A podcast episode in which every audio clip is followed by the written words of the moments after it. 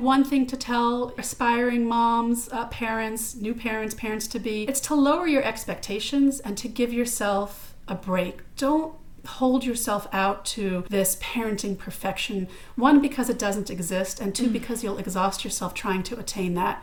The most important thing in parenting is to feel good about what you're doing. If you are trying to fit into uh, um, someone else's notion of what a parent should be like, act like, feel like, it won't feel right for you, and then you won't be your best parent.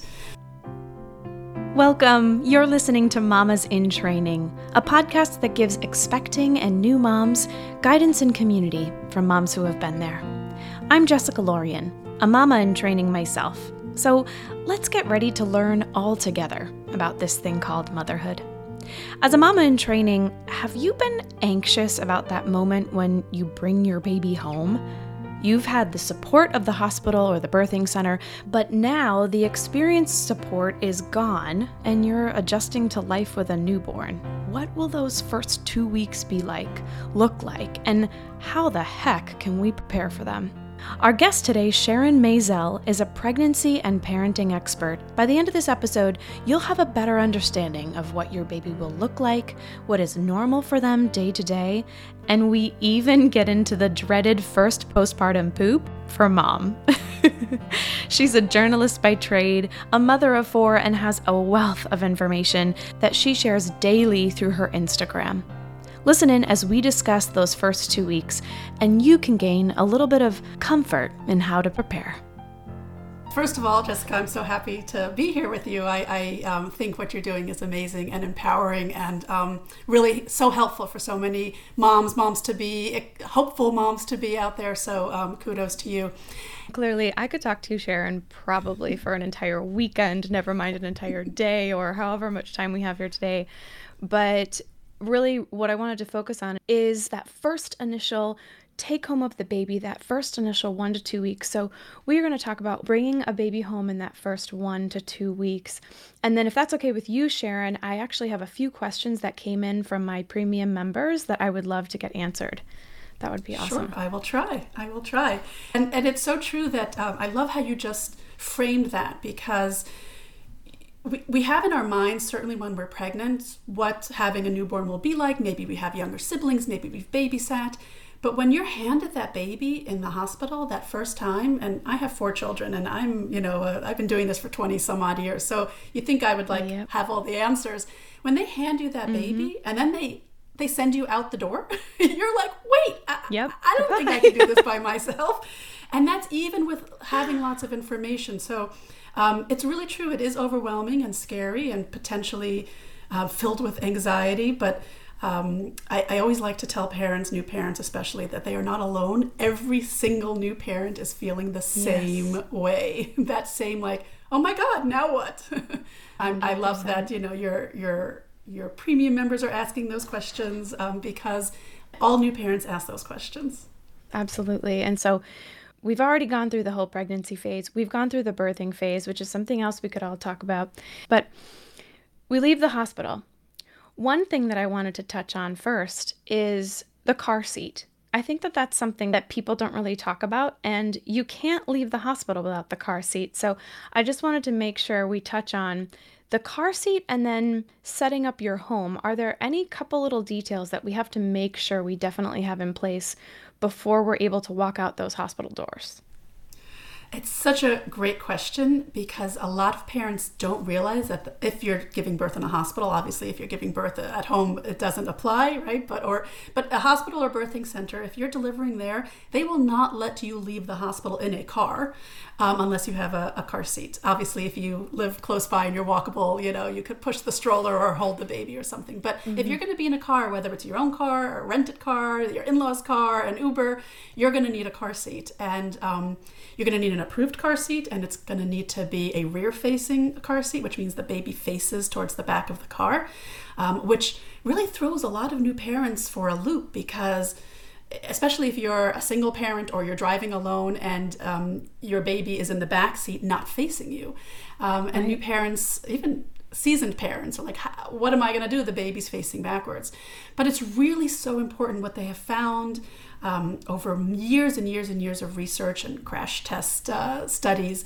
is that the safest way for a baby to be, especially when you're talking about a baby under two years old, is um, rear facing. It's because of the force of an accident. If one was to happen, it will push.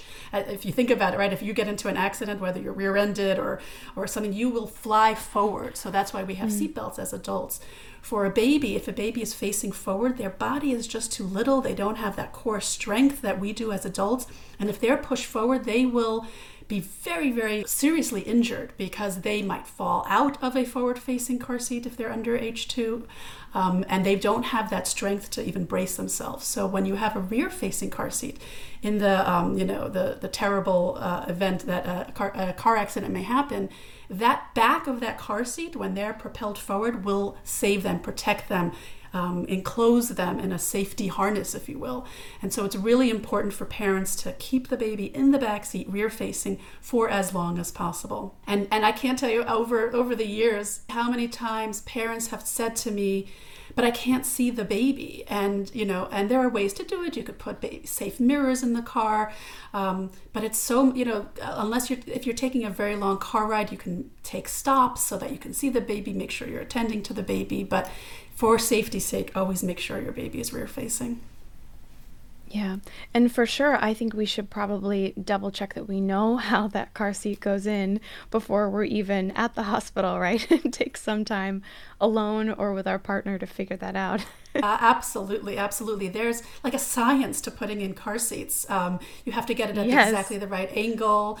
There's different cars um, will will have the car seat latch in differently. So definitely read up on whatever car seat you've bought. Make sure you understand it. Um, if you want, or if you're not feeling um, 100% secure in your own abilities to secure that car seat, there are services that you can go to um, to have them check to make sure that your car seat is installed properly.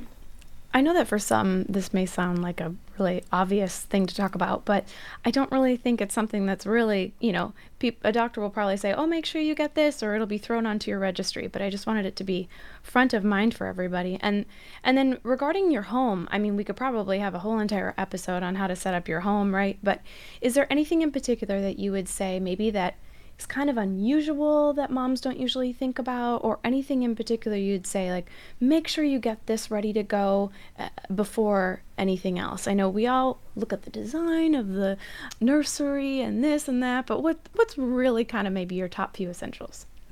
So it's, it's, it's such a timely um, question because I am putting out. Um, a resource for new parents that will um, launch at the same time as my course, my newborn course, that is a full list for parents of the must haves for the nursery, the nice to haves, and the mm. definitely don't needs. And the reason why I've broken it up into these three categories is because you know new parents parents to be um, are ripe for marketing so as soon mm. especially mm. first timers as soon as they see a um, uh, I'll, I'll, name something that is not on my list because it's in a way kind of silly and apologies to the manufacturers of this but i saw recently a diaper cream spatula that you can use to dip into the diaper oh, cream goodness. tub and then you know wipe it on your baby's tush and I looked at that and I said, okay, it's not so expensive. So if you want to shell out your $5 or whatever it is, not yeah. such a big deal. But it's such an unnecessary item. Yeah. But all of a sudden, if you're a new parent and you see it being marketed to you, you might think, oh, uh, do I need that? Of course I need that, right? Yeah. And we forget that our fingers are perfectly capable of, of smearing, exactly. you know, some uh, I've also, some cream on our. I've also seen um the for for boys the PPTPs. yes. cracks me up. I'm like, you're not gonna have time to go find the PPTP to put it on. so much. It, that actually is is it's true. Like you don't need the PPTP. I understand why it is being yes. manufactured. You should always yeah. try to cover your little baby's penis for as long as possible while you're diaper changing, because yeah. otherwise you will get a stream of pee in your face. But um, you don't need a special gadget for it. no, no. Oh, I love um, it. So there are plenty of definitely don't needs, and um, and I have that on my list. I, I think what's such an important lesson for expectant parents um, is that babies really don't need much. And um, it's really helpful to remember that they really just need you as parents. They need your love, they need your arms, they need your presence, um, and they need your knowledge of what's safe and unsafe, and everything else doesn't really matter. So the reason why I said they need to that you as a parent, a new parent will or a parent to be will need to know what's safe is because you asked for what the top and most important thing product is. I would say a safe crib or bassinet. Mm. Because you can buy clothes after your baby is born, and it might even make sense to do that because then you'll know what size your baby is. You can buy a few you know one or two packets of diapers before your baby is born and then stock up afterwards you can um, if you're planning to bottle feed you can buy one or two bottles beforehand and then wait to see what your baby likes um, right. if you're planning to breastfeed or nurse um, this you know you, you, there's not that many products that you need um, but what you need right away from day one is a safe bassinet or safe crib to put your baby in and there's a lot of of confusion about what makes a, a, crib or bassinet safe because, and you just mentioned, um, you'll, you'll, you know, you get excited about planning and, and designing a nursery. And when you look at social media and you look at magazines or uh, advertisements or whatever you're, you're seeing out there, you will see beautiful nurseries all decked out in these cribs with gorgeous comforters and bumpers and pillows beautifully arranged in that crib.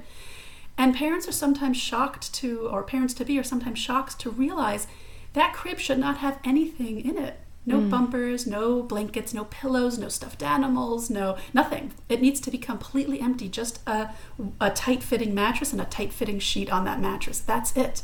That's all a baby needs. And um, that's such that's really what your baby needs. And again, it could be the bassinet or the crib you, ch- you choose for the first few um, months. But um, beyond that, there's not not much else that you should I be think, spending your money on. yeah, I think the biggest takeaway from that is to just remember that they don't need too much because I think we get into this phase of nesting and we want everything to be perfect and I know me, I'm a big to do lister, so I've got my lists of, you know, I know that when that day comes, I'll be so listing everything out. But just to remember that as long as you have those few essentials and you have a safe place to put the baby down. One thing I was curious about too, and I'm sure that this is something a doctor would say, but I'm just curious here as an aspiring mom. When can you mentally sort of think and prepare that a, a newborn would need their first bath? Um, the bath is such a um, it's a question I get all the time. How many times should a baby be bathed? When should that first bath be? So, um, one of the things that I've loved um, as I have been researching these topics for over two decades is that recommendations change. And so, if you were giving birth, let's say 25 years ago or 30 years ago, um, your baby would get a bath in the hospital as soon as your baby was born. And now, recommendations are that that first bath wait for as long as possible. Um, the World Health mm-hmm. Organization recommends at least 24 hours after birth. Um, the American Academy of Pediatrics uh, says, you know, at least uh, eight to 10 hours or longer after birth. And the reason for delaying that first bath is because um, when your baby is in utero inside, um, there's a special coating on your baby. It's called vernix. It's like a cheesy, waxy, almost like cottage cheesy coating, and it protects your mm. baby from the amniotic fluid. And what um, what experts have learned over the years is there is additional protection that that vernix gives a baby even after the baby is out of the the, the wet uterus, the, the, the that fluid filled um, home. And so it helps with temperature regulation. Um, it helps, uh, um, and which is such an important thing, by the way, temperature regulation, because a newborn, mm. especially in those first few hours, um, can't really regulate their temperature yet, and so that's right, why not used to the outside world. Exactly. That's why it's recommended that you do skin to skin contact with your baby. You put your baby directly naked directly on your skin so that the warmth, your body heat, helps to warm your baby and helps to regulate his mm. or her temperature. So, um, a, a bath that's too early kind of takes away that protective built-in mechanism a little too soon. So delay delay that first bath for as long as you want. Um, and then once your baby is home, there is no rule about how often to bathe your baby. You can bathe your baby every day if you want to, and if your baby enjoys it, you can bathe your baby every two to three days. Um, there is no rule because babies, certainly newborns, don't get very dirty, right? The dirty mm. part of their body is that diaper area. And believe me, yeah. you will be changing and cleaning that cleaning area multiple times a day. So, exactly. Beyond that, um, you don't really need to bathe your baby all that often.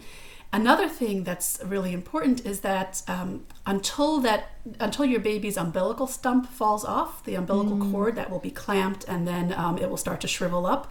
It will eventually fall off four to eight days, maybe, uh, depending on the baby after birth.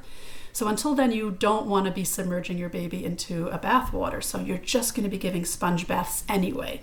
Uh, Again, the diaper area will be clean, but you might want to um, clean in the neck folds because, right. especially if your baby has a lot of rolls, you know, yeah. little lint and dirt can get in there inside their clenched fists. You'll want to open it up and clean mm. in there. But it's not like babies are sweating. So the sponge bath right. is fine. And then even once you're ready for a full bath, um, every two to three days is fine, unless you want to give your baby a bath every day and it's part of the night routine or the bedtime routine, or it's something that's soothing to a baby. Some babies love being bathed, mm. and some babies scream bloody murder in right. the bathtub. so you'll get to know where your what what type your baby is. Exactly. Um, one topic that I really wanted to dive into, and I think it's going to be pretty substantial, is the physical aspect of a baby.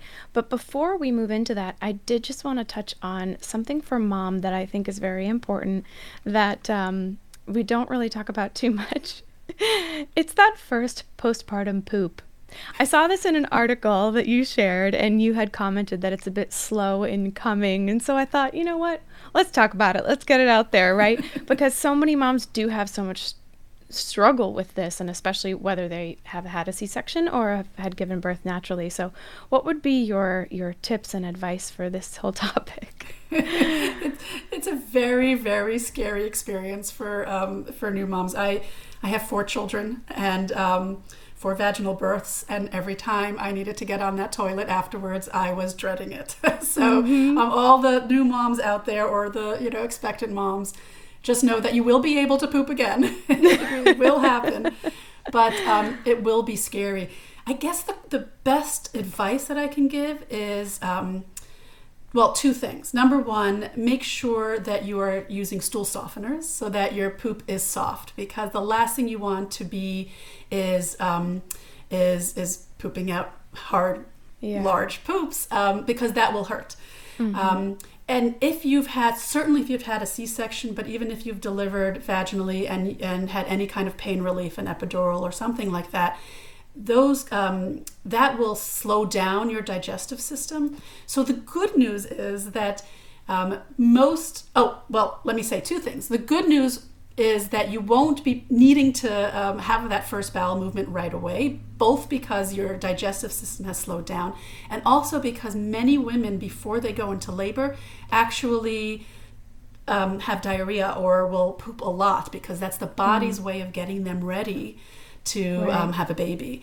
Um, don't be worried about pooping on the table when you're delivering. That's also very normal and natural. And um, uh, every doctor, midwife, nurse has seen it all. So don't is used to it exactly. So don't worry mm-hmm. about that. But that what that does though is it usually makes your um, large intestines, your colon, emptier. So um, Mother Nature is smart. So uh, mm-hmm. you're not gonna pr- you're probably not gonna need to poop that first day or two postpartum. But um, but if you take your stool softeners, if you eat food that is high in fiber, which you should be doing anyway, as, as um, just as general health, nutrition, recovery, um, mm-hmm. certainly if you're if you're breastfeeding, um, to help you know produce healthy milk. So um, lots of fruit and vegetables. So hopefully you will be in a place that that first poop will not be painful. Mm-hmm. and just don't strain really hard if you've had stitches or if you've torn. But um, but you will get through it, I promise. And the second one you won't even notice because you'll be too busy taking care of your baby. Exactly. That's really helpful because for someone like me, and I have a very specific diet, it's very clean, and I work out a lot. And so, TMI for all my listeners, but I'm very consistent. and so, that would be something that for me, I would need to know because I would get a little bit concerned, you know, if day two came around and I hadn't had a bowel movement yet, I'd be like, uh, what's wrong, you know? So, that's so helpful. I wanted to share too. I don't know when um, this episode is going to align with the other one, but I interviewed um, a friend of mine, Kelly, and she is a mom of twins. And she explained that, just for context for everyone listening, if you hadn't heard it already, when she had her first poop postpartum, her Fitbit calculated it as a cardio event. Isn't that amazing? I love that. That is hysterical. So funny. I'm going to steal that story, if I may, because it's just the funniest thing. Of course. She wouldn't mind. She would love it, especially when I tell her that you're the one that's going to steal it. She's going to love it. So funny. the funniest thing I've ever heard. yeah. Okay, so I want to move on now to um, the physical side of things because so many you know you, you go especially on these facebook groups and everything all these moms are always posting up all of the physical aspects you know oh what's going on with my newborn? And there's a lot of changes in what they might look like. And i saw in some of the things that you had written about you were talking specifically first about weight and how they might actually lose some weight in the first few days and then regain it. So can you just touch on that and what we can expect with that Sure. Um, it, it is shocking for parents when they, you know, get their baby and the baby is weighed and they, you know, they hear, oh, it's seven and a half pounds. And, um, uh, and then at the second day or something, even when they leave the hospital, let's say, um, the baby may lose 5% of that. And that's that, that as a new mom, you're like, oh my gosh, what am I doing wrong? Am I not feeding my baby enough? Is my milk not good? All that stuff. So, um, and it happens with breastfeeding babies or with formula feeding babies. And the reason um, is is just because of um, fluid. The baby's losing some fluid. Um, certainly, if you are breastfeeding, if you're nursing, um, you're only you only have colostrum, which is that pre milk. Mm. It's that thick yellow antibody rich milk, which is just tablespoons, um, and it's all your baby needs because your baby's stomach in those first days um, is the size of one cherry. It's tiny. Wow. And yeah, and parents don't always realize that because you know no. you think, okay, I got to give them a four ounce bottle, but when you think yeah. about the size of a cherry, I mean, I'm showing the size of a cherry. I know we're on audio here, yeah. but um, it's really small, and so that's why newborns need to eat very often because their their stomachs are mm. tiny and they, it needs to be refilled.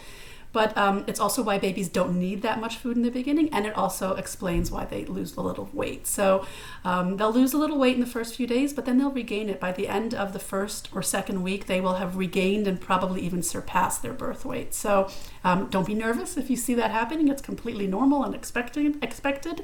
Don't be nervous if it doesn't happen because it doesn't happen to every single baby. Right. Every baby is different, and um, and and that's something that I say very often as reminders to parents. Don't compare your baby. Your baby is unique, and even though we expect certain things to happen, your baby will do these things or maybe not do these things, and that's right. okay because every baby is different. Absolutely, that's probably the biggest takeaway from from this entire conversation. I think um, a couple things physically too. I wanted to touch on things you had mentioned in the past were, you know, of course, their head becoming a cone head, their face or skin potentially um, having jaundice, their eyes being crossed. So, are these kind of all things that we can expect and they're all normal? Yes, they are all normal. Um, a baby does not come out of uh, being born, certainly from a vaginal delivery, looking like um, a cherub or Instagram yeah. worthy. My um, husband always says he thinks they look like aliens. I'm like, well, you're going to think differently when we have ours. they either look like aliens or very old men. Yes. Is usually what, what newborns look like. If you ever watch a movie, you see the, the heroine, you know, giving birth, the sweat pouring down her face, she's panting, her mm-hmm. partner is there, you know, encouraging her. And they lift the baby up to the baby to the mom and they give it to her. And then you see this gorgeous, perfect, no skin blemishes, round headed baby. And if you know, right, if you know babies, if you've ever had a baby, you know that that's like a three month old, not right. a one exactly. minute old baby. So, right. um, yeah, m- newborn babies are not particularly beautiful. And um, again, I've had four newborns and um, they all looked a little different, but I can't say that any of them were particularly beautiful at, right. at first.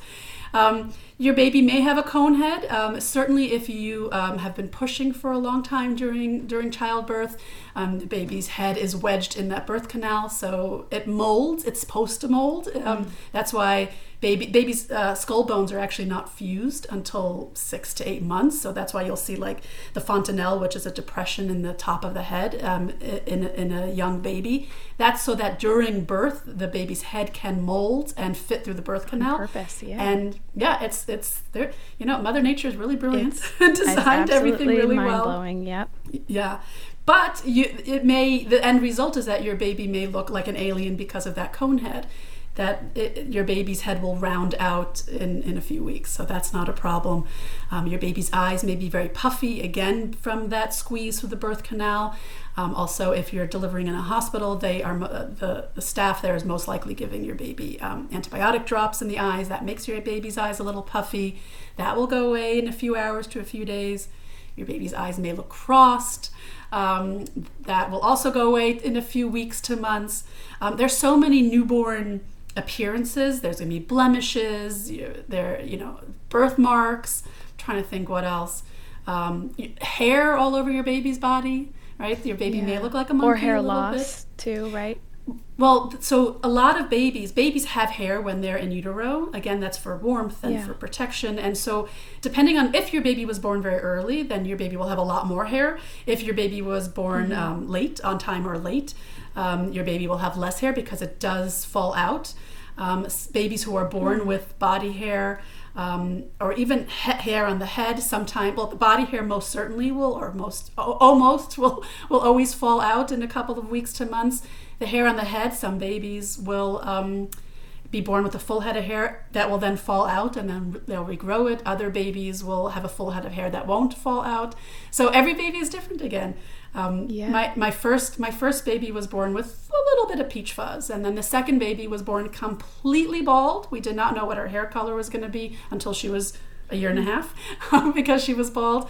My third baby was born with so much hair, like it was curly already, um, and it never oh fell out. And my fourth was somewhere in the middle. So y- anything goes when it comes to hair on the head. So, um, but most of these newborn uh, these weird newborn uh, uh, appearances disappear within the first week to eight weeks, I guess, and um, you will get that picture perfect baby that you've been hoping for um, within within a few weeks. I think it's so important too, especially you mentioned skin blemishes. I you actually put up a post recently about eczema, psoriasis, acne, all of that, and I, I asked you about that on, on Instagram because I feel like comes up more often than not, and parents get concerned about what's going on. Does my, my baby have a skin condition? So I'll just say, at what point would you say that, especially baby skin issues, and also I guess anything else, how long should we let it persist until it's kind of, okay, get this checked out? It's a great question. The good thing for new parents um, is that certainly in the first six months, and a lot depends on the pediatrician's um, uh, preferences, but you're usually taking your baby to the doctor monthly. And so um, you are able to have that time, that FaceTime, hopefully in person, um, even if it's over uh, uh, telehealth these days. But you're able to show the doctor, oh, what's this? Ask questions about that. So um, certainly there's not going to be, for the most part, a month that will go by that you wouldn't be able to show it to the doctor. Yeah. Um, I, one thing that I always tell new parents is that if your gut is telling you that something is wrong, if you are unsure about something, if you have a question, if you can't sleep at night, not because the baby's keeping you up, but because mm-hmm. your he- racing head is keeping you up, just just put in a call to the doctor put a, a message on the portal. That's what um, pediatricians are there for. They're there to answer your questions and they get these questions again and again and again and so you shouldn't feel shame in asking any questions. I'm married to a doctor so i, I know that we get middle of the night phone calls all the mm, time. um, so so doctors are there nurses are there to help answer those questions. So if you are looking at a rash or a skin blemish and you are freaking out about it call the doctor um, most rashes are nothing to be concerned about, they will go away. Eczema is something that um, should be looked at by a doctor, um, even between visits, I would say, if it's gotten really bad. Um, if it's on more than one body part um, and it's spreading, just because there are treatments that you can start, and the earlier you get started treating, the better for the baby. Things like baby acne, all four of my kids had baby acne. I did not take any pictures of them, but for between age two weeks and whatever it was, a uh, month and a half, Um, it was all over their faces. Mm. It is hard to look at, but um, I promise it goes away, and they have beautiful skin now. I love um, that. that is not something to worry about. Heat rash is not something to worry about. Um, chapped chapped cheeks, if it's certainly if it's cold outside, not something to worry about. Um, teething um, rashes, which come from drool on the chin, right. not something to worry about. Um, birthmarks, not something to worry about unless it's very, very large, but your doctor will have seen that already after delivery.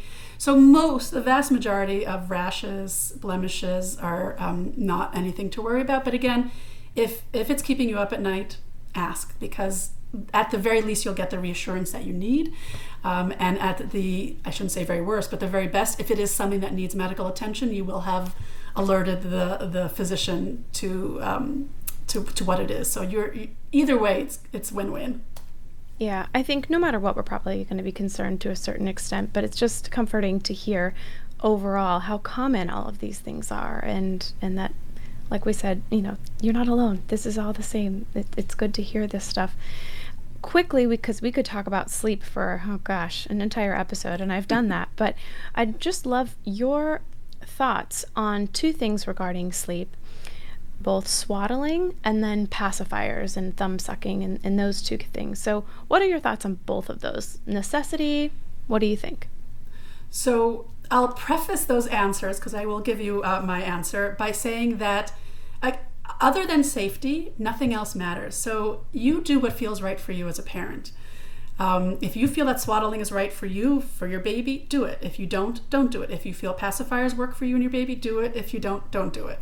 So that that's just a preface. There is no right answer here. Um, when it comes to swaddling, um, some babies love to be swaddled because it recreates that feeling in the womb. They feel cozy, they, they don't startle during their sleep, and for them, it is very comforting, and therefore they tend to sleep better and longer, which is what every parent wants, certainly in the beginning and, yeah. and continuing on.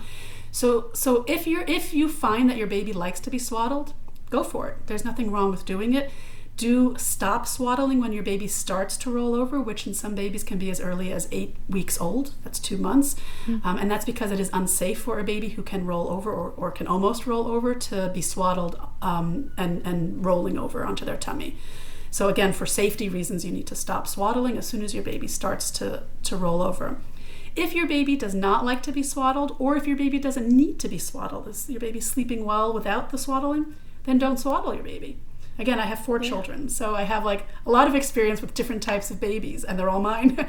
Um, my yeah. oldest one because she was my first I, I, thought okay i have to swaddle. So i swaddled and then you know for the first couple of naps and she slept fine. And then i somebody else put her down i think my husband put her down for a nap and did swaddle her and she slept just as fine. So i never swaddled her again. She was fine. My second one liked to be swaddled but she hated having her hands um, uh, restricted. So I swaddled her with her arms out. Yeah. So every baby is, is, is different, and there's no there's no you don't have to swaddle. And and again, this goes back to what we were talking about before that that um, so many products are marketed to new parents, and um, you know you, you yeah. certainly see so many wonderful and beautiful swaddles on the market. So every parent feels that they have to buy up all these swaddles and always swaddle their baby, but I'm telling you, you don't have to. Um, if your baby likes it, mm-hmm. you can. If your baby doesn't need it, then don't bother. Um, the second thing that you asked about was pacifiers. So, again, some babies love pacifiers. They have a very strong sucking reflex and um, they like to be comforted or they are comforted, they are pacified by the pacifier. And other babies never want it they'll spit it out they won't take it um, it's a struggle for parents to put it in. So if your baby is is not taking it then don't bother giving it to your baby. Um, if your baby all four of my babies loved the pacifier. They would, could not get mm. enough of it and so all four of them had it. Um, it's fine in the beginning to use a pacifier. It's actually protective against sudden infant death syndrome because it helps to open the airways during sleep um, it does not cause ah. nipple confusion. A lot of parents worry about that. Studies have shown that it does not cause nipple confusion. And I would say use it as often as you want in the beginning, but have in mind by six months, if you're still using a pacifier, to limit it to sleep. Uh, at, at, that time so that your baby is only using it for sleep and then try to start thinking about weaning your baby off of the pacifier around uh, uh, somewhere between age one and two uh, definitely by age two So um, those are my thoughts on pacifiers and um, swaddle. Yeah, that's really, really helpful too because I've, well, two things. I feel like after the six months, it, if you just use it for sleep, it could kind of end up being a little bit of a sleep aid and a sleep signal, um, just like a lullaby or something like that might be. And then the other thing I was thinking is um, I was reading about how you were writing in an article that babies do suck, that that's a common thing that they enjoy doing and that's part of what they do. Um, and so it's helpful to know that go ahead and give it a try. It's not harmful, but it's also not necessary. Um, but it is encouraging something that they that's normal, that's in their their normal behavior. So that's really helpful. Absolutely, yeah. Sucking is one of those newborn reflexes, which we understand why they have it. It's so that they can eat and survive. Right. But um, some babies like to suck more than um, just during eating. Um, mm. And so, uh, and I will say this again, because my philosophy is always do what works best for you when you're a parent. So, so if you're nursing, if you're breastfeeding your baby right from the tap, as I like to call it, um, and your baby likes to suck and you don't want to give your baby a pacifier or your baby doesn't like a pacifier, that's another way to pacify your baby. So some moms will say, I don't want to use my boob as the pacifier. And some moms say, ah, that's what it's there for. So let my baby enjoy it. So again, right. you know, it's your baby, your choice you do what you want to do. Love that. Your baby, your choice. That might be the quote of this episode. the last thing I want to touch on before we get into just a, a couple, a few questions here, not too many, is tummy time. You had posted up um, something on Instagram couple months back about tummy time, and I thought, oh, I definitely have to ask her about that someday because it's something I think that's we hear kind of a lot in what to expect in the normal few days, right, with a newborn. But what if they don't like it? What are some tips that they can use? What what what should we think about tummy time? So I can assure you that your newborn will not like it. so let me just put that out there right now. Um, your newborn will not like it, but you know you'll persevere. So the reason why tummy time is so important is because um, your baby will be sleeping on his or her back, right? That's the safest way for your baby to sleep, and your baby certainly in the beginning will be sleeping a lot.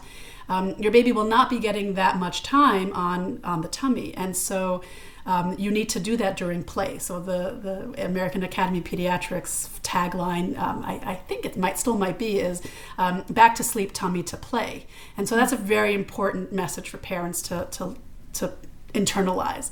When your baby is playing, make sure that your baby is in lots of different positions, including on the tummy and the side, even as your baby gets older. Tummy time is so important because your baby needs to strengthen those head, neck, shoulder, arm, torso, core muscles to be able to eventually sit up, crawl, roll over. Um, pull up to standing, and all those other large motor skills that we know are coming down the line for your baby. And if your baby gets doesn't get that practice, your baby will be delayed in those milestones. And um, and so it's really important to practice tummy time. And you could start tummy time from day one. And again, your oh, baby really? won't like it, but you can do it. Well, let's say day two. Let's give your let's give your baby a little yeah, a little break. exactly. Or let's say the first week. Um, I don't want to pressure anybody. That first week, you can start putting your baby on tummy time, and start with a minute or two.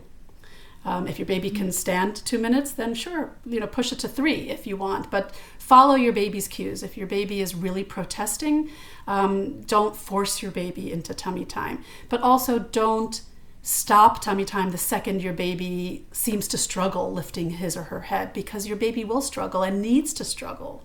That's yeah. the whole purpose of tummy time to get your it's baby their gym, right? It's exactly it's their, exactly. gym working out. this is their workout, and you are their personal yeah. trainer. So oh, yeah. you know you want to like you want to encourage them and push them and and there are ways of making it more fun for your baby, certainly as your baby gets a little older, um, let's say, you know, four to eight to 12 weeks, when you want to really be making sure that every day your baby is, is spending time in tummy time. You can put a mirror in front of your baby's face so he has something to look at. You can get down yourself on your tummy on the floor so she can look at you. Um, that's mm-hmm. exciting. You can put your baby on your tummy while you're lying down, tummy mm-hmm. to tummy, so that your baby is sort of on a flat surface, but not really because your body's not 100% yeah. flat, but that also strengthens those neck muscles. You can um, put your baby on an inclined pillow to help, certainly in the beginning, to help um, encourage your baby to lift that head. Um, so there are plenty of ways to, to make tummy time more palatable for your baby. Um, But don't be stressed about, I always tell this to parents, don't be stressed about a, a certain time. I must put my baby in tummy time for five minutes. Follow your baby's cues, encouraging your baby, coming up with different ways to make it more enjoyable and stop after a minute or two if your baby is struggling and then work your way up so that each day or each week your baby is spending more time in tummy time. Um, and eventually you want your baby to be in different positions on the side on the back during play on the tummy during play um, in your arms front facing rear facing. There's so many different ways to get your baby's body working out Love it. All of that stuff. Oh my gosh. I, I feel like we just skimmed the surface, but so many good little details in there because we know, of course, that they're going to be eating, sleeping, and pooping and, and doing a little tummy time. But all of those little elements about what to expect when the way that they look and sleep and play or their workout is just so, so helpful for us. So thank you so much for sharing all of that. I'd love to just wrap up by answering some of the questions that we had from our premium members. And if you're listening and you would like more information about our premium membership, or you'd like to join us next month because we'll be meeting the last Monday of every month, we're meeting online, you can just click on the link in the show notes that says premium membership and you can get your questions answered as well. So, first one I want to dive into is from a premium member named Amanda. And this is actually going back toward the pregnancy time because she's currently pregnant. She was trying to decipher do you have any tips on how to decipher the difference between regular kicks and Braxton Hicks? So, um, kicks you'll start to feel much earlier than a Braxton Hick. A Braxton Hicks are practice contractions, so it's basically your body getting geared up, also working out for the eventual birth.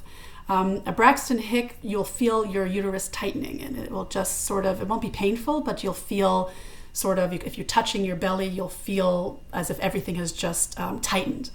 Mm. um, a kick which will start much earlier um, in first time pregnant moms um, a little later than second timers because they they know what they're feeling for. A kick will when your baby is very little it will feel like flutters almost like gas bubbles. You may think that you know you're just uh, gassy. And then as that continues you realize wait I'm, I'm actually not gassy. That little butterfly in there is my baby um, and as your baby gets bigger and stronger, and those muscles develop and those bones harden, you will start to feel those kicks like kicks or punches. Your baby will punch, your baby will kick with those feet. And as your baby gets even bigger and there's less room in there for your baby to do somersaults, because you know at a certain point your baby can't move that much, yeah. you'll start to feel. We still call them kicks, but they're not really kicks in that same way. You'll start to feel like a knee poking at you, or an elbow kind of jabbing you, or you'll feel your baby flip over, turn, and maneuver. So like you'll, you, if you follow, it's as if like you're following the baby's head or the baby's tush go from side to side. Mm. So um, so kicks feel different than Braxton Hicks because Braxton Hicks, your entire um, uterus or stomach area will will tighten, um, mm. and with a kick or a a flutter or a nudge or a move, you'll feel it in one area, and and you'll you'll get to learn your your baby's body parts in there. You'll start to say, oh, okay, I know that's a knee, or I know that's an elbow, or I know that's a butt. mm, so exactly. you'll be able to discern. My next question comes from premium member Jess, and she is talking more about pregnancy when you already have younger children that are hard to keep up with. So, what would you say are some ways to approach staying well, especially when you start to get further along in your pregnancy and you might have one or two at home already?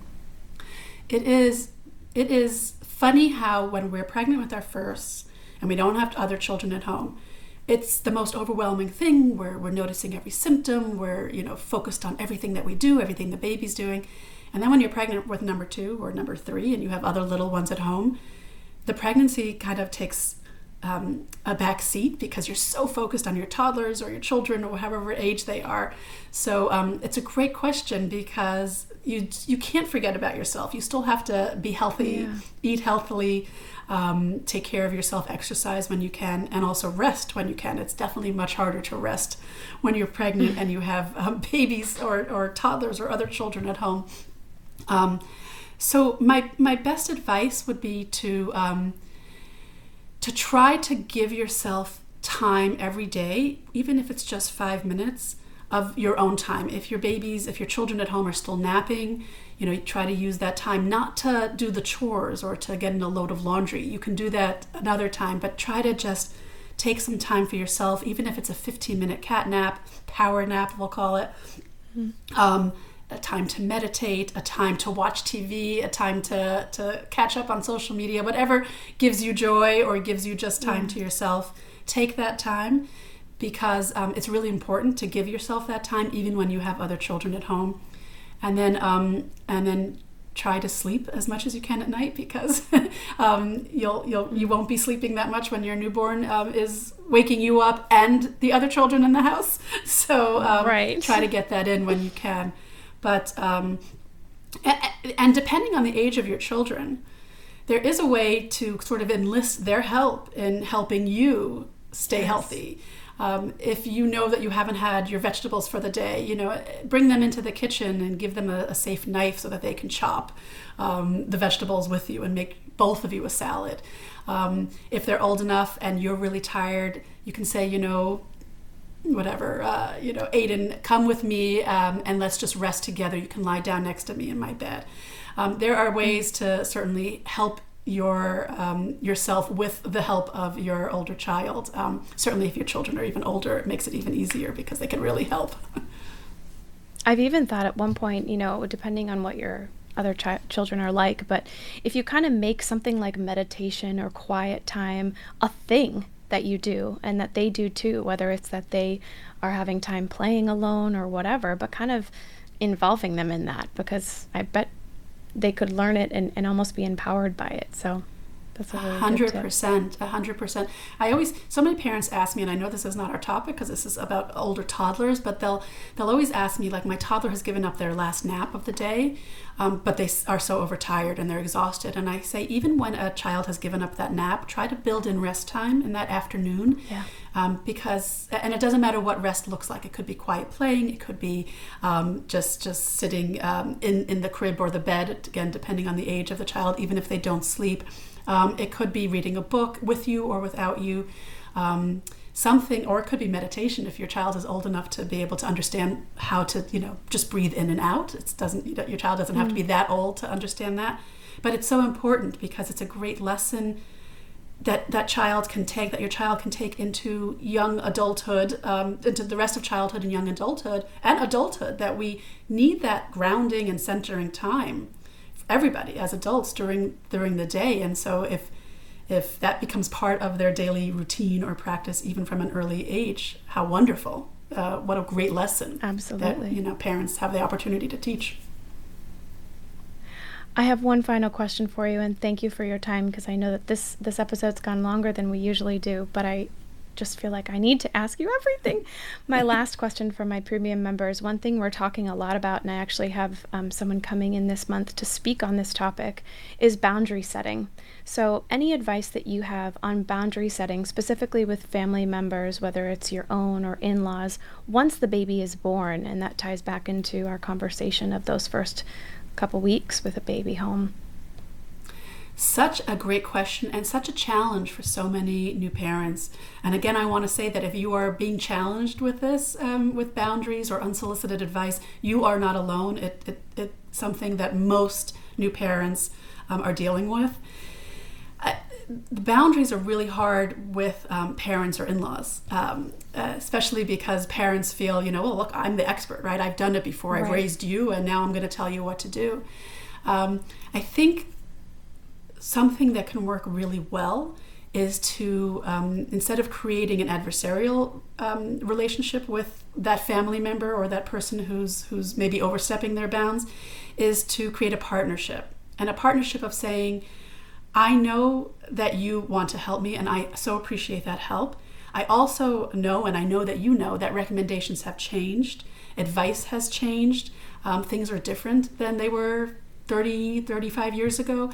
And so I want you to learn them along with me. So follow mm. this Instagram account or read this book or watch that course or read this article or follow that app or whatever it is so that you too, mom, dad, mom in law, can learn together with me as I'm learning. And yeah. so then it doesn't feel she or he is telling me what to do it feels it feels more like he or she is trying to help me and so mm. that that's helpful for you as a new parent and also helpful for them because they want to help and they're they're it's in they they they think that they're doing what's in your best interest but they might not know how to do it so just like you're teaching your baby you also might have to teach your parents you know you're that sandwich right. generation right Right. And it kind of makes them feel like they're included too, as opposed to, no, this is what we're doing, not what you say, kind of thing. So that's really helpful. Exactly. And also recognize that, um, especially when it comes to parent in laws, um, that the person that you have chosen to be your partner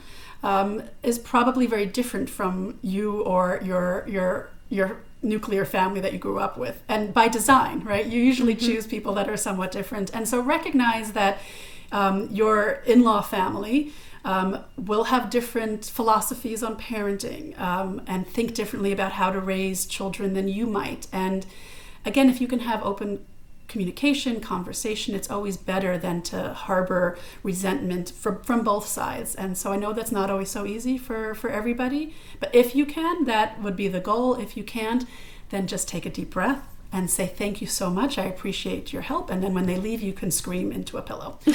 If i had one thing to tell your aspiring moms uh, parents new parents parents to be it's to lower your expectations and to give yourself a break. Don't hold yourself out to this parenting perfection one because it doesn't exist and two mm. because you'll exhaust yourself trying to attain that. Um, the most important thing and I, I know i've said this and i'll say it again the most important thing in parenting is to feel good about what you're doing. If you are trying to fit into uh, um, someone else's notion of what a parent should be like, act like, feel like, it won't feel right for you, and then you won't be your best parent.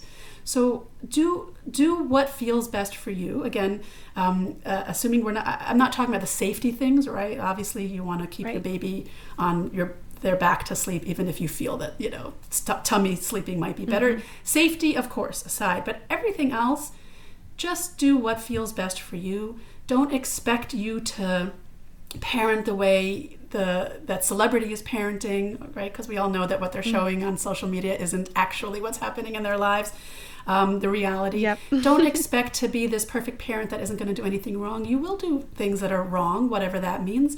Um, but it's okay because the most important thing is that your baby is loved and that you are feeling comfortable about the way you are loving your baby. That's all the baby needs your presence, your love, um, and everything will, will be fine. You will look back on these very trying newborn days and realize, oh, none of that really mattered. Just the fact that I was there and I fed my baby and I held my baby and I gave my baby kisses. That's what mattered the most. Absolutely. You are about to launch a newborns 101 course, right? I am, yes. Instagram has been really amazing. I've um, been able to reach and talk to and talk with um, so many parents, hopeful parents, about all topics from fertility to pregnancy to postpartum to parenting. First year, toddler years, preschool years is sort of where I stop after the preschool years. And I've been trying to just come up with all these different resources that help parents where they are. So I'm doing courses as well. I, you know, when the beginning of the pandemic started, I did a lot of Zoom courses um, because everyone was home and we couldn't do in-person courses anymore. And I found that people loved it. And so um, I'm really excited that I'm about to launch my new and improved Newborns 101 course. And it's two hours of jam-packed information simplified so that you don't get overwhelmed. It really gives expectant or brand new parents everything that they need to know about their brand new newborn. So I'm really excited about that. Thank you for that, mentioning that. Of course, of course. That's fascinating. And we'll have all those links to get a handle on the course right away in the show notes. Sharon, thank you. Thank you a million times over. I'm so grateful.